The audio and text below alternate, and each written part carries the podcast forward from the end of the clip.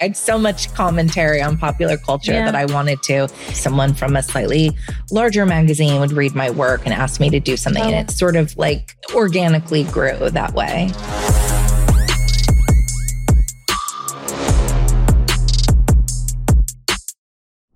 Marisa, welcome to In Her Shoes. Thank you so much for being here. Thank you for having me. We're I'm so excited for this. We're in Paris. Yes. This is awesome. I'm so excited for the conversation for multiple reasons. You are a New York based journalist. Mhm. You've written for some incredible publications The New Yorker, The New York Times, Wall Street Journal, Vogue, the list goes on.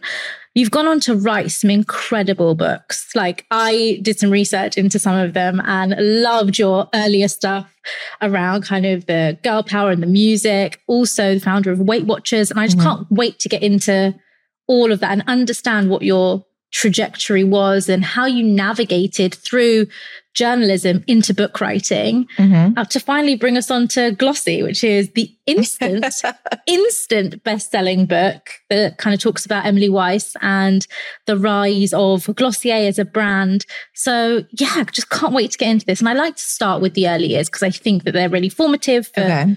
who you are today. So I know that you grew up in California. Yep. And I, I asked this question because I grew up in London, Mhm. city girl born and bred. Mhm. And for me, watching the OC when I was younger and, and all of those shows, it was always like the grass is greener. It's Yeah. the beautiful California life. What was that like? That is actually so funny because I was living not quite the OC, but actually also not dissimilar. I grew up in Santa Cruz, which is a beach town, like one, you know, one of the most famous surf towns. And it's about an hour, hour and a half away from San Francisco. So close to Bay Area and Silicon Valley. And I grew up in a family of surfers and my stepmother's family had founded a wetsuit company. And Oh. I was the opposite, where I was reading like the Bronte sisters and was a total like Francophile and Anglophile and always being taken to, you know, Hawaii, either on vacations or on work trips with my family and pouting because I thought I belonged in London. So yeah. Really? Oh yeah, absolutely. Absolutely. My like fantasy of being an adult was to have a dog and live in a big city, either London or maybe New York or San Francisco or Paris and, you know, have some vaguely creative job. It was, Wow. I got out of live out of like small town beach life uh, as soon as I could. really interesting. We also just found out pre-recording that we're both cancers. Mm-hmm. And so maybe we were meant to live like opposite lives. You know, maybe Yeah. we've channeled you need other. to find out your rising sign. Not that I'm so interested in astrology, but I've always felt like a weird cancer because I'm not super maternal. I'm not, I don't know. But then my rising sign is Virgo, which is very like organized and all of that. And I, I very much relate to that part of me. I'm and I wonder if you have a little bit of that too, I or think something. so. Because I am I am a cancer in my stubbornness for sure. Yeah. Oh yeah. and my sensitivity slightly. But I would say that there are some areas of the cancer that I don't really like similar to you relate to. And especially actually as I've grown up, it's changed and it's evolved, which is also interesting. So that is interesting. yeah, Okay. I'll definitely look into that. Mhm. I like to also, because when I was younger, I was handed Lego to play with. Oh, you were? Yeah. Okay. And I, my sister on the flip side was always a Barbie doll player. She loved Barbies. And Mhm. I love obviously what that gave young women, which Mhm. was, you know, access to thinking that you could be so much more than just the housewife or the maternal being. Mhm. When you were younger, what did you play with? That's a good question because I think I played with like toys and dolls a little bit, but Mm. I don't have very strong memories. I was an only child. So part of it is there was no one to really play at home with. But I think I was more, I was just a real book kid, like Yeah. a bookworm. I always had a lot of books. My parents were readers. And so my memories are more of being very involved in Nancy Drew.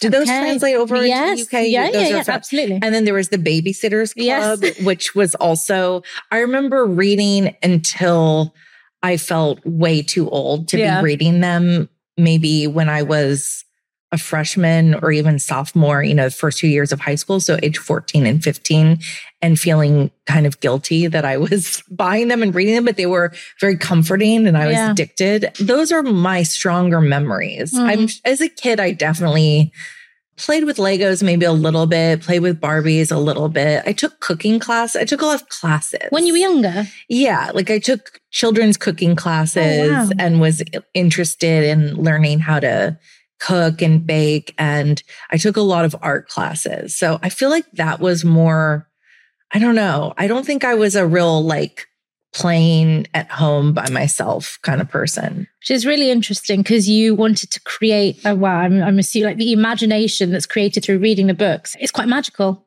And so to, Mhm. I guess, tap into that on a on a daily, however often you used to read. Yeah, I think so. I was also just kind of lonely because, uh, again, I was an only child. My parents divorced when I was basically an infant. So I just had a lot of time where I was just, a- I think it was a bit of an unusual childhood compared to some where there's more of like a family unit and the Yes. kids are doing things together. Whereas I was often with my parents on a business trip, kind of entertaining myself or going to an adult cocktail party and sitting in the corner and reading or something like that. So I, yeah, I think it was also just kind of a coping mechanism or just a sort of nature of the slightly unusual circumstances that I was always in. When you're in those moments, whether it's traveling with your parents Mhm. on work trips or being in those rooms where it's like cocktail parties and you're obviously young and kind of seeing all of this happen, what are you thinking and feeling? Like, what, what do you have any kind of memories of what that felt like for you? Other than loneliness, but Yeah, a boredom, definitely. I think that uh, in some ways, my imagination and creative life was this escape where I could really concentrate on what my life would be like maybe when I was an adolescent or teenager and had Right. more freedom or what my life would be like when I went away to university. I was very fixated on kind of like when my life would start and when I'd have more, I guess, agency. And it's true. Many people had unhappy adolescent years, but mine were sort of, I was really happy because I went away for high school and was able to have this like real years of my life where there weren't a lot of adults in my life. And I was surrounded by people my own age up to, you know, normal teenage stuff of like Hmm. going to concerts and and then going to university. But I will say that the one kind of side effect of all of that is and I think it's often true for people who are only children is that because you're interacting with adults all the time from such a young age, that was never, you know, like adulthood or adult conversations or going to parties were not scary or something I had to learn the way that some of my peers did, I think. quite interesting. I feel there's quite good at a cocktail party. very good at a cocktail I, I- party. I remember my father teaching me when I was very young that we were at some, like it was like a wedding invitation. He was like, host means the drinks are paid for. No host means you have to pay for them yourself. And it was like, these were my life lessons. I love Yeah. that. so I it sometimes, and I I like to ask this question, but you've kind of touched on it there, which is your parents divorced at quite a young age, Mhm. and I like to think about when we're younger, sitting at the dinner table. What are the conversations that happen around the dinner table? Did we enjoy that moment? Because those are times typically to connect. Mhm. What was it like for you in those moments? Was dinner ever? And I do ask this question because I did read a bit of your book on the Weight Watchers Mhm. founder, Mhm. and you do speak about it. You allude to kind of what that moments, what those moments were like for you. Mhm. And do you feel that that played a part in your later years in terms of dinner? And how how have you tried to change Mhm. kind of how you see dinner, social dinners, and things like that Yeah. from when you were a child? Yeah, that's a lo- that's a loaded question.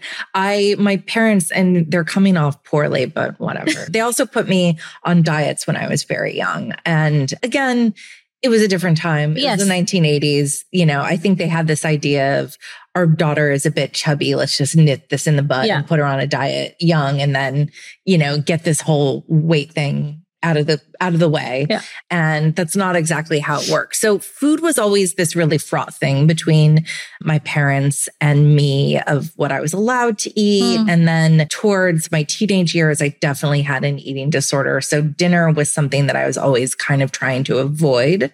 I did eat, we did, we had sort of sophisticated hours and that we ate quite late and very California cuisine. So, you know, I was eating a lot of ginger and dill and salmon and like pesto ravioli and like, Sounds fantastic. yeah, it was good. It was good. Like when people talk about comfort food, Yeah. it's like pad thai and, you know, Caesar salad. Yeah. And the other day I was eating with a friend here in Paris and there was this sort of like roasted butternut squash with chestnut cream Oh. and like hazelnuts. And he was like, Oh, this is very you. This is very like you and your comfort food. And it was very that kind of food. Yeah. So there was something sort of sophisticated about it. And my parents are both very smart people. And so, you know, dinner party or dinner table talk was often me hearing my father and stepmother talk about business, talking about news. My family was very interested in debating topics, even though we're all good sort of progressives. Yeah. But yeah, I remember talking about like a Katie Roiphe book about campus date rape on the way Oh wow. to school when I was a teenager. It was, you know, there was no sort of talking down. And also, it was a weird time for pop culture. And I don't feel like we had TVs in our like rooms. There was not like family TV watching. So it wasn't like we Mm. were talking about, I don't even know what they watched, you know, anything like that. So yeah, it was, but uh, it was not, dinner was always something I was kind of trying to avoid. Mm. And now, yeah, I, now dinner is more social for me. But when I'm alone, I'm not one of those people. I don't love to cook. I can cook and I'm, I'm decent at it, but it's not like I'm one of those people that's making myself, you know, Yeah. pouring myself a glass of wine. I wish that was more my case, but once, you know, girl dinner exploded on the internet, I felt very seen. I won't lie, the internet has made me feel like an absolute failure when it comes to cooking. I Oh yeah. I can cook, but similar to you, I don't like cooking. My Yeah. partner will attest to that. I do not like it. And I don't find it relaxing. No, I, I would it love to be one of those people.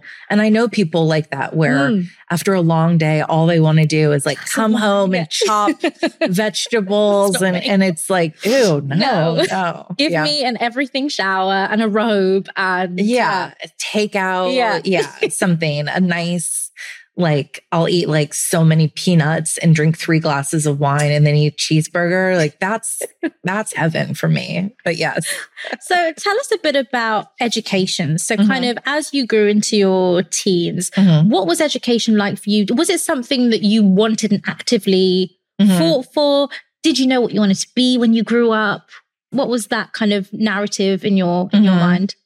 I was always a smart kid. I, Mm. and I say that because I think it's important, especially with women, when you think about the way that the world has treated you. And so many women are treated as objects of beauty or lack thereof. And so the way that I related to the world, and I think that's really made a huge impact on the way that I think about aging and just my place in the world is that I was never treated as a pretty girl or like that was not how I was presented. Hmm. You know, weight was always an issue, which I don't mean to to make anyone feel sorry for me, but I was always treated as, you know, an intellectual and that all of my promise and value to the world was going to be because I was a good thinker. Yeah. I was always going to go to university, but I also didn't really know what I was going to do. I didn't have a big motivating job. My father is an attorney.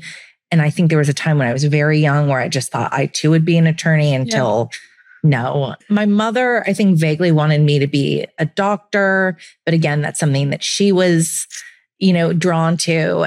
I always was very good at, you know, writing and interested in reading. And so I think I always had some idea it would be something kind of writing, editing, or verbal. But I, you know, I wasn't one of those kids that was really driven where it Hmm. was like I was editor of the school newspaper Right. and then I was editor of the college newspaper Yeah. and did that. I'm envious of those people who have that drive. Emily Weiss and Glossy is one of those people, Mm. but I kind of just fell into things. But, you know, I went to college prep school, like a private high school that was very rigorous. Reading and writing was always really important to me.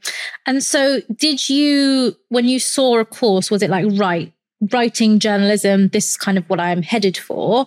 And No. did, it wasn't, it, it was, No. it just kind I of mean, happened. Yeah, I I mean, I went to a college or I graduated from a, a college that didn't have major. So I didn't really have to decide on anything. Which is quite nice. and I had never taken any journalism classes because I loved reading magazines, but Mhm. I wasn't interested in, I don't know, like writing exposés of school politics or something Yeah. like that. It wasn't for me. And I studied French, I studied art history, I studied literature, typical kind of liberal arts background. And again, I was always interested in writing. And then I kind of dabbled in different things and had friends that had a small feminist magazine in San Francisco and started writing just little articles for, you know, free or very little money and just realized I had so much to, I had so much to say. I had so much commentary on popular culture Yeah. that I wanted to. And it really became the thing I was interested in, just sort of grew where, you know, someone from a slightly larger magazine would read my work and ask me to do something. Oh. And it sort of like organically grew that way. That's wonderful. I Mhm. talk a lot about this on the podcast where I talk about because we're trying to help young people, young Mhm. women specifically, kind of Mhm. elevate themselves in their career. The purpose being that as I elevated, I come from an industry of tech, so Mhm. even you, there are so so little females. But as I elevated, the less women that I saw, Mhm. and so this is about how can you help women amplify their voices and get to a place where you're even if you're in the room and you're the only woman there, that you actually activate your voice. And I talk about How do you do that? tell, tell me now. so I think that there's two things. One, Mhm. I think that the, co- I mean, confidence naturally is a big thing, and you Mhm. have to believe that you know what you're talking about and that you actually have value to offer. You Mhm. don't want to be that person in the room that's like every two seconds, but actually doesn't add any value with the things that you say. Sometimes I worry I'm that person, but I, Mhm. I don't. Well, I've seen your interviews, and I don't believe that you are, and everything that I've everyone heard, has their insecure of moments. course, Because that's the thing. I've never had that problem of not speaking up. Yeah. I'm quite the opposite, where Yeah. sometimes I think I'm, I would be like me in class being like, and another thing about Dickens, the teacher being like, you're not even giving, stop calling him corny. Like, what do you, like, that's not enough commentary. You're not even reaching very hard. So yeah, I have, I have never had a problem speaking up, but I do think that everyone wonders if, you know, what they're doing has value. The other thing that I think that I felt at the time was this was all happening. I was searching when I was, you know, this was like in my early 20s. Like Mm. I've basically been a full-time writer since I was I don't know, 24, 25. Yeah, yeah. And yet at that age, I felt like wow, I'm really floundering. Like I really am figuring it out. I'm so old to be figuring out what I'm doing. I'm kind of a mess up and yeah, and I think that's hard. I think that there's this pressure I agree. to figure it out right away. yeah, And I think the way, you know, even though I was relatively young, it was a kind of small, one step at a time organic process. I was working other, you know, jobs to pay for things.